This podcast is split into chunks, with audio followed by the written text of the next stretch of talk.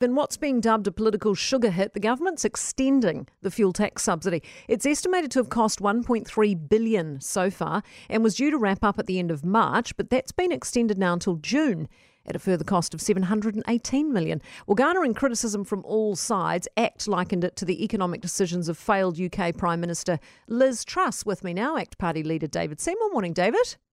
Morning, Kate. Why Liz Truss? Why does it look like her?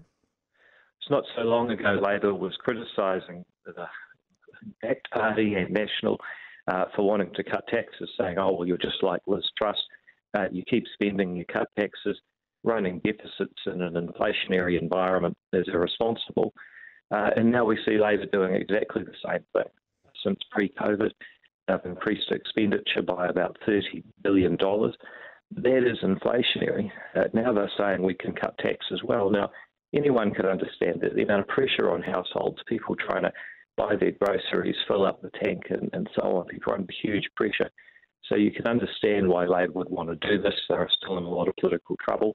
But you know, someone has to point out that cutting taxes uh, while continuing to spend, having no plan to solve the real problem, which is excessive government spending and deficit spending, that's not responsible economic management. And someone has to point out that yes, people want the relief, of course they do, but the government has to have a plan to tighten its belt and reduce its own spending if it's going to do that. That's what families are doing, uh, and if Labour don't do that, then they're doing the same thing that Liz Truss did and that they criticised, albeit at a smaller scale. Speaking of relief, though, I mean, what would you say? Just someone just texted me now. Uh, if the fuel subsidy goes off, then all transported goods will increase in price, pushing inflation higher. So I think we should keep the fuel tax off, says the texter. What do you say to that?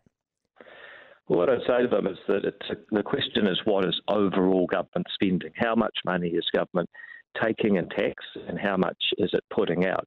Uh, and we'd argue that what the government needs to do is reduce the spending that is driving inflation right across the economy. It's no good looking at one transaction around one tax on one item. Uh, you've got to ask what's the overall picture that government uh, is painting, what is it doing to inflation through its spending overall. Uh, and ACT is the, the only party that's produced a fully costed alternative budget. Uh, we pointed out how government could, if it had the political will, reduce expenditure by around 7 billion uh, across the board without touching any frontline health or education or police or roading expenditure.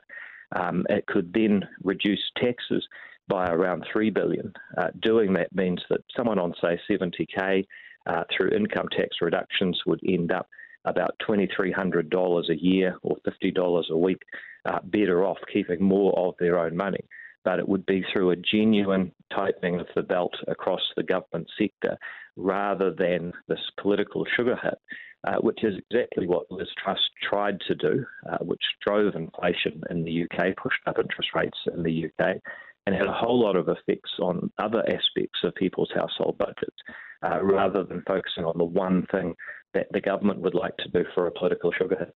The, with the election looming, they're likely to extend it again, though, aren't they? I mean, this is Hipkins' first announcement as PM. Does this fill you with hope? No, it doesn't. There's an old saying that there is nothing more permanent than a temporary government program. We pointed this out $1.3 billion ago when they introduced the fuel tax uh, and other transport subsidies.